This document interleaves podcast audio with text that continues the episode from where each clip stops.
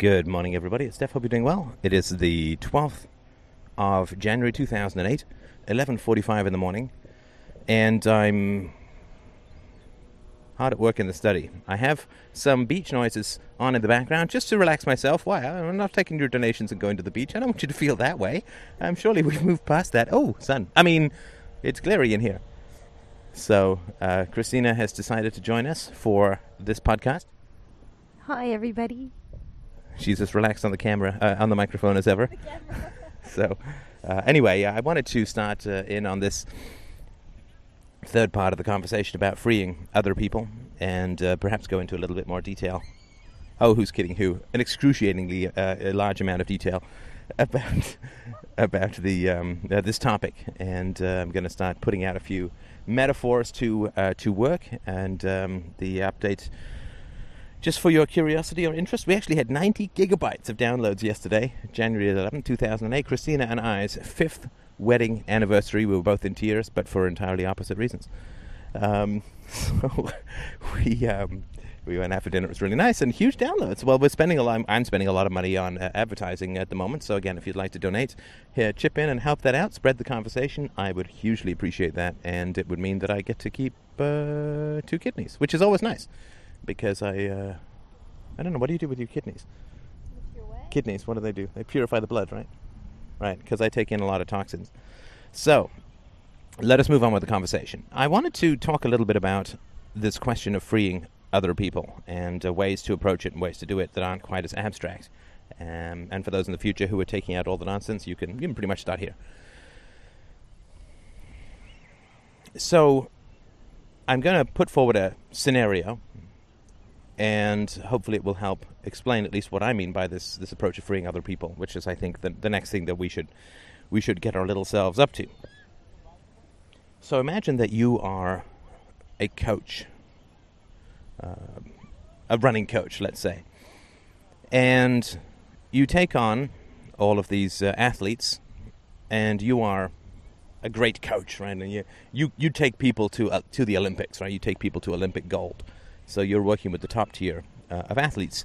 And these athletes have been working since they were kids, hours a day, every day, to achieve their goal of getting to the gold.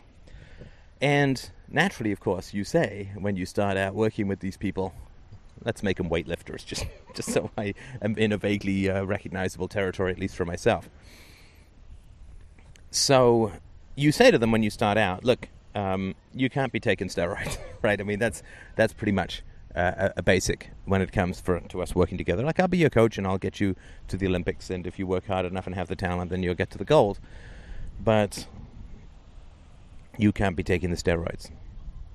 And then what happens is you find that one of your weightlifters, one of the weightlifters you're training, called Naturally Bob, tests positive for uh, steroids. Now, I'd like you to consider under what circumstances or conditions you would agree to continue to be Bob's coach after you said no steroids and he tested positive for steroids. Now, this is sort of very, very important thing to consider. Under what circumstances, what would have to happen in order for you to continue to want to be Bob's coach. Of course, many things could happen. He could apologize. He could uh, beg for forgiveness. He could agree to daily drug testing. He could be in tears, throw himself on your carpet, throw himself on your mercy. Uh, he could get aggressive. He could claim he was framed. He, like any number of things could happen. But the basic fact of the matter is that he's taken steroids when, of course, everybody knows that you should not take steroids unless you're in baseball. So I'm going to submit that there's absolutely nothing that Bob can do that would logically make you want to be his coach again. And this is what has to do with setting yourself free and setting other people free as well. That's a very interesting looking plane, isn't it? Yeah. So let's say that he tests positive for steroids and he comes in to your office and you're looking at the report from Steroid Testers Inc. And he's you know, bursts into tears. Oh, I'm so sorry. I was feeling so pressured. I'm so upset. I wanted to win and I, I just didn't know what to do and this and that and the other, right? And he's, you know, begs, you please take me back and I promise I'll never do it again and this and that and the other. Well, I would submit that to let Bob be your trainee, and it'd be your coach, to, to, let, to let him come back into the fold of your training camp would be to submit to a kind of enslavement for, for both parties, right? And what I mean by that is, you said no steroids, he took the steroids, he didn't confess, he was caught, and then he comes to you and says, Oh, I want to come back, I want to come back. Well, what's going to happen if you let him come back is that you are now going to have to monitor him. You're never going to be quite at ease with him. You're never going to feel like you can perfectly trust him because he already made this decision to go and take the steroids when you said no steroids, when it was clear that no steroids was the way to go, was the only way to go. So you're going to have to test him regularly when he has spikes in performance, uh, when he's able to lift 10% more weights or 5% more weights over the course of a week.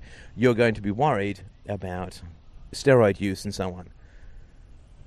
And that is a kind of enslavement.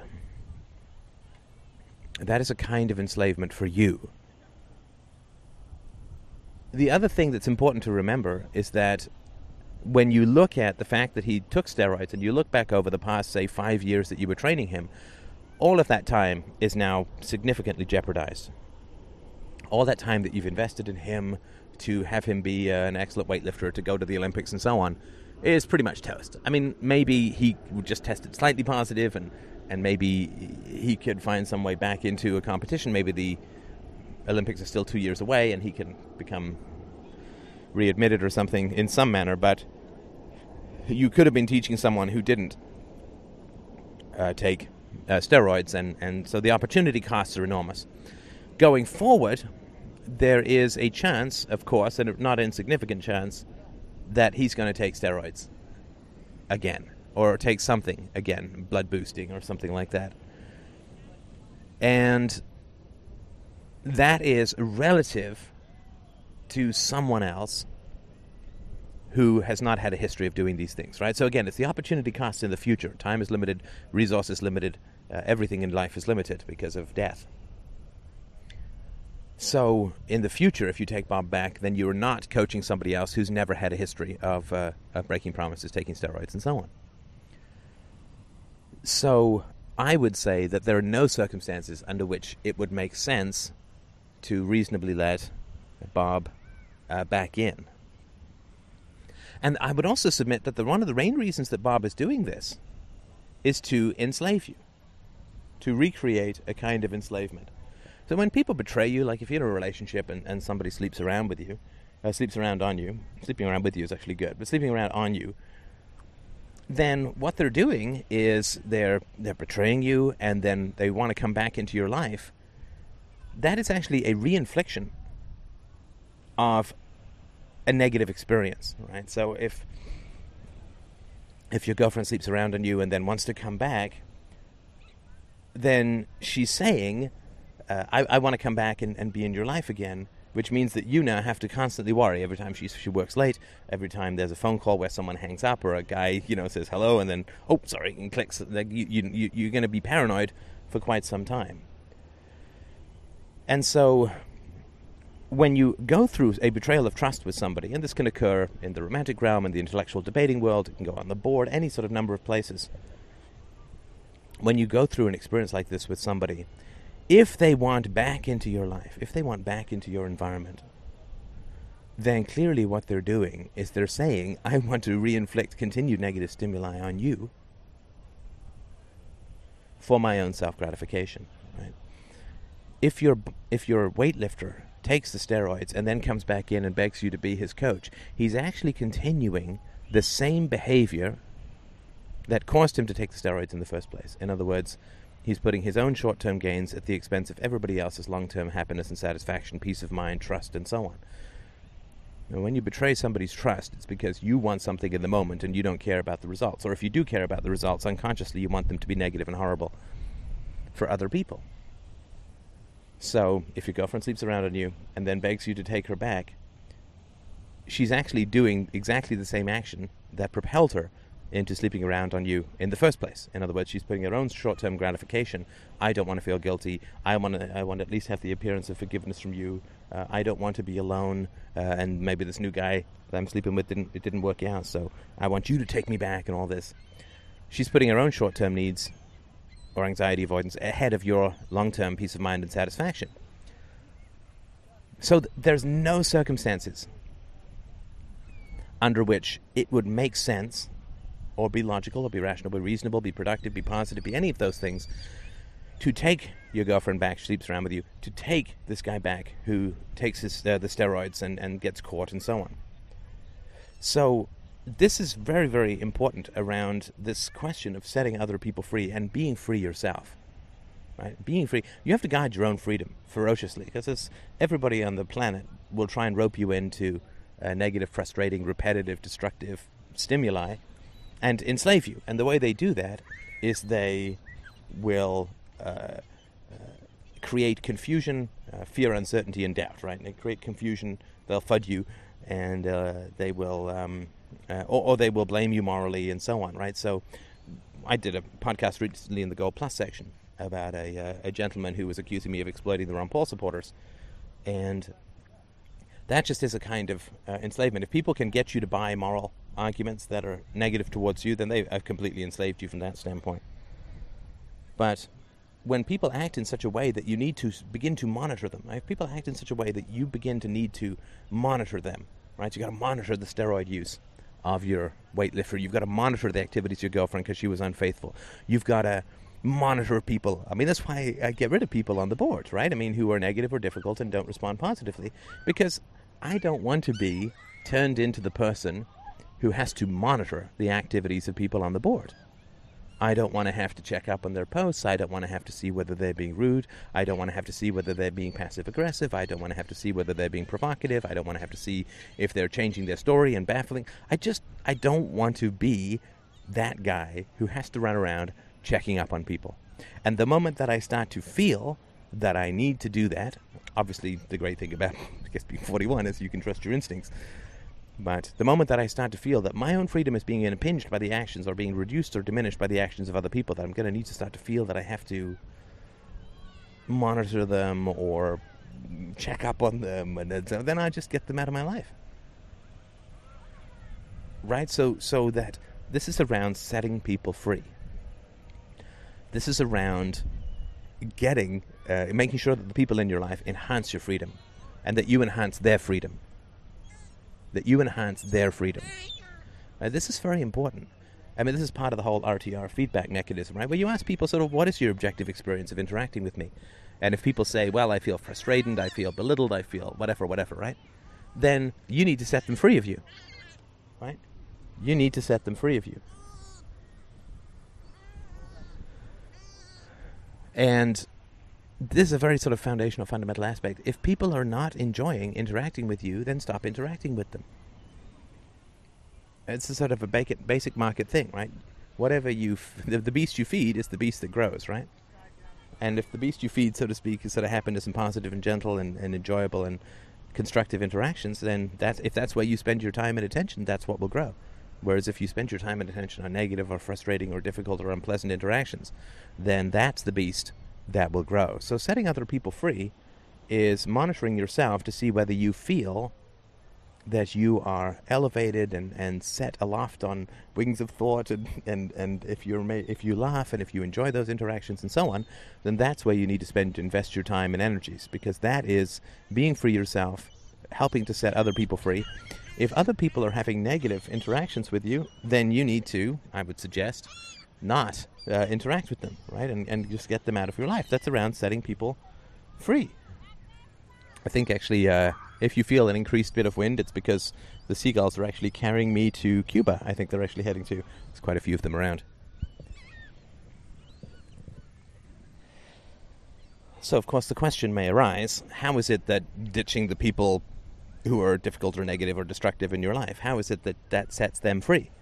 Well, it's not about them, right? Because they can't be free. If that's the way that they interact, that's the way they interact, right? If they just, you know, like set up these things and then change their story and, and argue in a destructive manner and insulting and, and passive aggressive, then they're not free. And you can't free them because they don't even want to be free, right? right? And they don't want to be free. I mean, somebody, it's like saying that you're going to set somebody free from being a prison guard when they've studied their whole life and love coming to work and enjoy the power that they have and feel really great and love their uniform and wear it on their off days and strut around town. I mean, you can't then say to somebody you should quit the prison because it's unjust. I mean, they obviously want it. That's what they're doing. That's what they're pursuing. So you can't free those people because it's not about those people. It's not about those people. Right. One of the reasons that the board is such a pleasant and positive place, I think, for people to be, is that I do get rid of the people who are negative and destructive. Right. So setting people free is obviously getting them out of their life, getting them out of your life if they're difficult and destructive.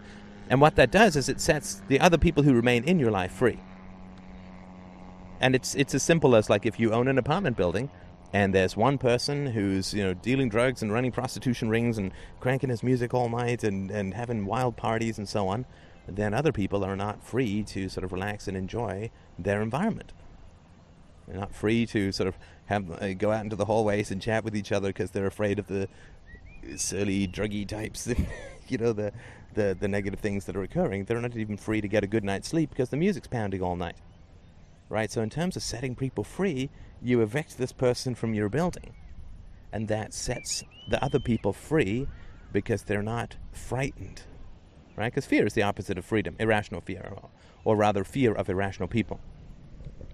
So, keeping the bad people out of your life, out of the environments that you socialize or circulate in, is foundational to obviously being free yourself and not having to monitor and control and check your own reactions and so on, right? Like, there is this thing where it's like, oh, you just have to not let it bother you, and and you know, if somebody is, is being difficult, your mom's being difficult, or is always difficult, or people say, well, you should not let it bother you, right? And it's like, well, but that's very easy. If I don't want to let a difficult person bother me, then I just get them out of my life. I get him or her out of my life, right? And people say, well, you shouldn't let your mother get to you. It's like, well, that's great. Then I'll stop seeing her. No, no, no, no. You have to still keep seeing her. You just have to keep seeing her, but not let her get to you. And it's like, but that doesn't make any sense. Like, if um, uh, if uh, if loud music really bothers me, then the solution is not to go to a thrumping, pumping disco and attempt to not let the loud music bother me. The solution is simply not to go to the disco, right? To say, oh, I don't really like the loud music, so I'm just not going to go to a disco or rock concert or you know, wherever it is that the loud music is occurring. That's what your ears are telling you. Like we're sensitive, we don't like the loud music, or your mind doesn't know whatever. So then you just don't go to where it's loud, right? If you say to if you say to your friend who wants you to go to the disco, I don't like loud noises. They they upset me and they make me tense. I don't sleep for days. And he says, well, the solution is to come to the disco, but not let the loud music bother you. Then clearly it's about his needs and it's got nothing to do with yours, right? Furthermore, if he actually says that it's moral uh, to go to, to the disco and not let the loud music bother you, then it's completely manipulative. But this is what happens with, with family, right? So your sibling will say, "Oh, you should go and see mom. Just don't let it bother you, right? Rise above it and blah blah blah blah blah." It's like, but that's just all about his needs, nothing to do with your needs, right? It's just all about him so guilting you into. So if you do go, then obviously you're enslaved, and your brother is then enslaved too, right? Your brother is enslaved then too. And so if we go back to sort of the drug dealing metaphor, and this is just, uh, um, you know, drugs are not evil, but let's just use this this metaphor as a whole. And yeah, generally, I find drugs negative, though not not immoral. Drug use. So, how do you set a drug dealer free from selling drugs? Let's say that you want the drug dealer to stop selling drugs and to turn to something more productive or whatever then uh, the best way to do that is to, I mean, in terms of what you can actually control, is just to not buy drugs from the drug dealer, right? I mean, you, you, you can't buy drugs from the drug dealer and suggest that all your friends buy drugs from the drug dealer and then say that the drug dealer is bad for selling drugs because you're supporting that habit by buying his drugs, his habit of selling drugs, right? You're supporting, you're providing resources and so on. So the only way to, I think, reasonably or logically take the stand against the selling of drugs is not to buy the drugs. Now, if other people are around, you can tell them that buying the drugs is, is bad and you should not buy the drugs from this guy so that whatever, right? Now, of course, if they listen to you, that's fantastic. And then the drug dealer goes elsewhere or stops selling drugs, becomes a productive member of society or whatever. But um, uh, th- that's all you can do, right? And it's the same sort of thing with, with family, just sort of to take the family metaphor. If you buy the drugs from your family members, in other words, if you invest time, energy, and resources into them while disliking them, then you're buying the drugs and complaining about the drug dealer. That doesn't really make it, that's not setting anybody free, right? It's not setting anybody free. The best chance that you have for getting the drug dealer to not sell the drugs is not to buy them from him. Just don't be around him, right? So that the only people, like, so then there are two people, two groups of people who are around him, right? The bad people who want the drugs and the good people who don't want to have anything to do with him, right? That's a real choice. But if the good people swarm around him too and say that they think he's a great guy and so on and buy his drugs, then obviously he has no chance to make a choice. Right? We have to we have to give clear choices to other people, and that of course is is the result of acting with personal integrity. It's not like you have to do anything, right? But but uh, if you are uh, if you spend time and invest resources into people who've been abusive or destructive in your life, especially your parents, then you're just not providing clear choices to people. You're just not providing clear choices to people.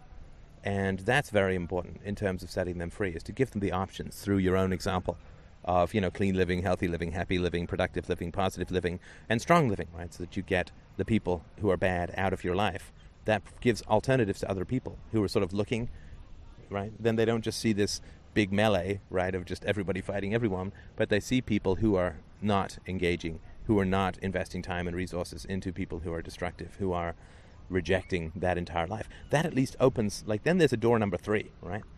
Or I guess a door number two, other than engage and be enslaved, there's a door number two, which you've gone through and left open. And at, at least that gives them the option, an alternative, a choice, a possibility, which is foundational to setting them free, right? If people don't, if people have never heard that you can defoo from a bad family, then that doesn't really, that's not a choice that exists, right? But the choice that I made, which I've communicated clearly and openly, and the choice that Christina made, which she's allowed me kindly to communicate clearly and openly, has provided choices or options for other people, right?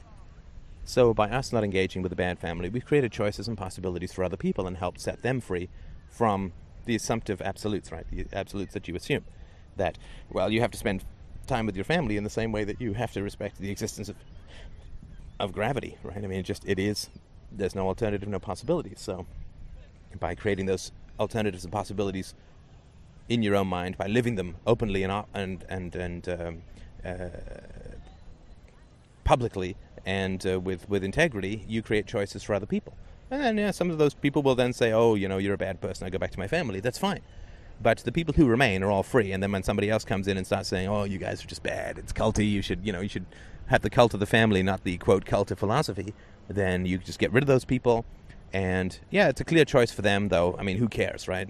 Who cares about the people who just come thundering in like you know the ultimate bitches of the all-time universe? Just just get rid of those, and who cares, right? The important thing is to keep your own apartment building of your community uh, free and relaxed, and not feel like people are going to sort of come in and strike out negatively and cause problems and be destructive, so that when you keep those people out, the other people can be free to communicate with each other, and that's how you sort of keep freedom alive for other people. So, this aspect of, of setting other people free is setting those around you free by guarding your own freedom. And then when you feel yourself sliding into the need to monitor other people, or when somebody phones, the call display lights up, and you feel negative or anxious, or you know somebody posts on the board, you feel negative or anxious, you just you don't engage. Just don't. Just follow your instincts. If you don't want to engage, then don't engage. That's how you keep your freedom, and that's how you keep the freedom of those around you. Right? And that's why on the board we watch each other's backs, right? So if somebody's getting involved in a negative or difficult confrontation, then uh, that's what you, you do, right? So let's talk about the last aspect of this, and this is going particularly back to parents, and this is, you know, a shout out in a pasty white middle aged guy way to the people, particularly the women who are in this conversation, who are going through this this uh, process at the moment of radically examining their relationship with their parents and trying to figure out, and basically going through a defoo process because the relationships are negative and difficult and painful and so on. This is a way of adjusting the metaphor that we talked about earlier with the coach and the uh, Olympic, uh, the Olympic gold weightlifters, so that you can have, I think, a clearer or less sentimental understanding of this relationship with your parents, and hopefully will help you achieve some peace and possibly some closure with the um, the aspect of, of defooing or with the defooing that you're contemplating or undergoing. So let, let's flip it around, and instead of viewing it from the perspective of the coach, let's view it from the perspective from the perspective of the prospective weightlifter. So you've wanted to no, let's yeah, if we're talking about a female metaphor, let's let's go with something a little more cliched, and you're going to be a gymnast. So you have um, been wanting to be a gymnast since you were five years old, and you've been studying this all, and you've been uh, getting up at 4:30 in the morning to go and practice for three hours before school, and uh, it's you, you you've you've punished yourself with difficult and unpleasant diets, and you've just done the whole hog, and you've been doing this for like 15 years. You're like 20, and you're you're great, and you're you're so ready to go to the Olympics and so on. And your coach has been obviously has been telling you from the very beginning no steroids, no illegal substances, and so on. Right? Performance based on your abilities and your hard work. Uh, this is all that is uh, all that is uh, okay. It's all that is kosher. And then you get a call from your local sports association, and they say, you know, I'm sorry to inform you, my lady, but you have tested positive for steroids. And you are just agog. You are aghast because you have never taken steroids. In fact, you've never even French kissed a baseball player. There's no possibility that you've had exposure to steroids. And so, how it is you could end up with steroids uh, in your body is just completely baffling, right? And so you sort of cast about and you say, well, okay, I drink these Gatorades, I eat this food, and so on. You take the Gatorades, and the Gatorades are provided to you by your coach, right? Your coach uh, every, brings you Gatorades to replenish your electrolytes or whatever when you um, first uh, show up uh, or when you're in the middle of your practices. So, okay, you, you take from your coach's vat of Gatorade, you take a Gatorade, you send it in for testing. Lo and behold, it turns out that the Gatorades that your coach has been providing you are laced with steroids. Laced with steroids. The coach who has been telling you that you should do it on talent alone, that artificial substances are bad, and, and so on, right? And, and people who cheat or all this kind of stuff. So he's been uh, putting all of these uh, ideas in your head, and you've, of course, dutifully stayed away from steroids. And uh, then it turns out that your coach has been lacing your Gatorade with steroids and hasn't told you. And uh, you go to your coach and you say, What are you doing? I've been working for 15 years, hour upon hour, week after week, month after month, year after year, to get to the Olympics. And now you have just destroyed my chances because I've tested positive for steroid use, which means that I am now banned from the sport for a period of two years. The Olympics is in a year. I'm not going to make the Olympics. I can't go. It's all over. What have you done, you rat bastard? Right. And your coach comes up with any number of mealy mouthed things like, uh, oh, it wasn't me, uh, it must have been somebody else, you can't prove it, uh, it was for your own good, I didn't think you were going to make it on your own, I wanted to give you the opportunity to get to the Olympics, I wanted to help you fulfill your dreams. I never said the cheating was wrong, I'm perfectly okay with the steroids, everybody does it, it's okay, blah, blah, blah, blah, blah, blah, blah, blah, blah, blah, blah. But does not admit that he did anything wrong by lacing your Gatorade with steroids and destroying the dream that you've had since you were a little little girl to go to the Olympics and be a gym to be a gymnast. Right? You can't even be a gymnast anymore. So, what is your relationship to this coach who has given you these moral instructions and then countervened them continually without your knowledge in an underhanded way? What is your relationship to this coach? Are you ever going to trust him again? Well, he's not admitting that he's done anything wrong or if there was, you know, mistakes were made because of people's best intentions and, and so on, right? Or if the only problem is that you got caught, or it was only supposed to be a smaller amount, or you know, it's it's Gatorade's fault, or you know, whatever, right? But um, if he doesn't admit that, I mean, are you going to keep him on as your coach? Are you going to keep him on as your, is there anything that he could do or say? Even if he did burst into tears and, and this, that, and the other. Oh, you know, I, was so sorry, I was just so ambitious, I made mistakes, and so on. But it doesn't happen till he's caught, right? Is there any way that you would keep him on as your coach? Of course not.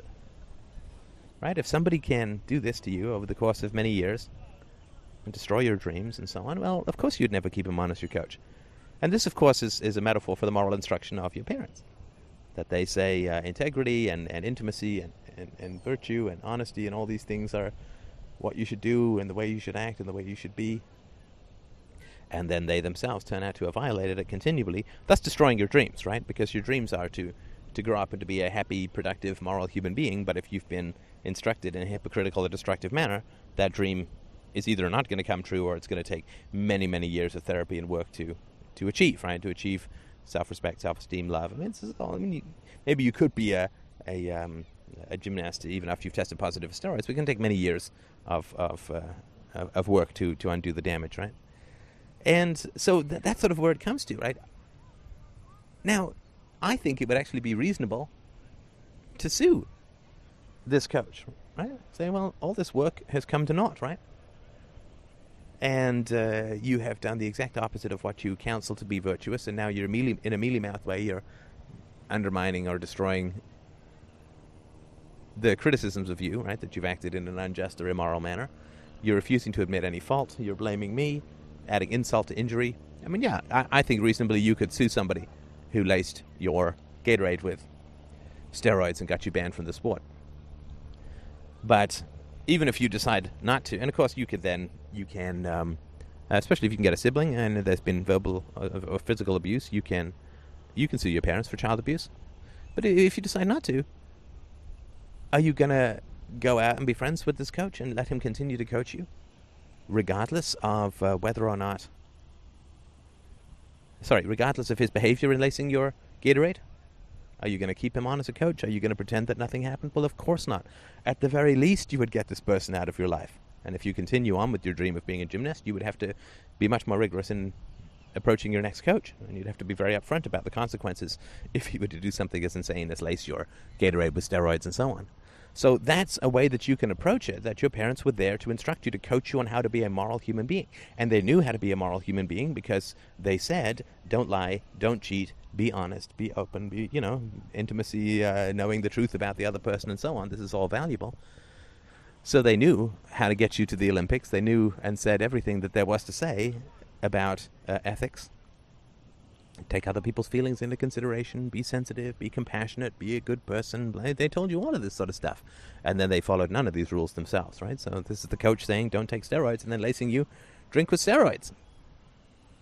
So this is the situation. Now, of course, being, uh, the, the, metaphor has limits and, and becomes even more dire when you realize that it is, everybody wants to be an Olympic gymnast, and everybody gets a coach whether they like it or not, and everybody has to show up to practice whether they like it or not, which of course gives takes away the element of choice and, and individuality, a personal personal choice in the in the metaphor, because we all have parents and we all want to be good, and our parents will inevitably give us moral instruction, which turns out to be entirely false and self-serving, which they will never admit to when they get older. So I hope that that helps at least understand to some degree what it means or what it is that I'm talking about when it comes to setting other people free you want to create a security zone, a moat of rationality in those around you, for those around you, right? I try to do this on the board and with friends that I have and, and so on, of course, with my wife, to have a feeling of security around her that you're going to keep the bad people out, that those in your life are going to help you by helping you keep the bad people out of your life. You're going to have the zone of, of safety, of rationality, of security, where you can interact with each other free from the fear of trollish attack or criticism or negativity and so on. And you do that first and foremost by monitoring your own feelings, by monitoring your own feelings and your own experience of people. So that if you're around somebody who makes you feel enthusiastic about what it is that you're doing, who you really enjoy and look forward to interacting with, and who you know makes you laugh and makes you think and makes you curious and and uh, propels you forward into into wisdom and, and virtue and and self love and all that kind of stuff then you know you hold these people close to your close to your chest and you watch that person's back in the way that they should watch your back to keep you safe, right? So that you have security, and in that security, in that moat, in that keep of integrity, you all can feel free to play, right? So you're not trying to play catch on a highway, right? You're playing it in the woods where there's no cars, right? So that you can dive and roll and relax and enjoy your environment. And that's called setting people free, keeping the bad people at bay. Uh, winding your heart and your soul into the virtuous and positive people around you, and making sure that you monitor yourself to see whether you feel inhibited or free in your interactions with people, speaking honestly with them about the feelings of lack of freedom that you feel, and then if they don't respond in a positive way, just getting them out of your life to keep the security and freedom and peace for everyone else who remains around you. And that's how it is that we can approach setting other people free. And I look forward to your thoughts about this new topic, and I look forward to your donations, of course. Feel free to buy my books, and uh, I will talk to you soon.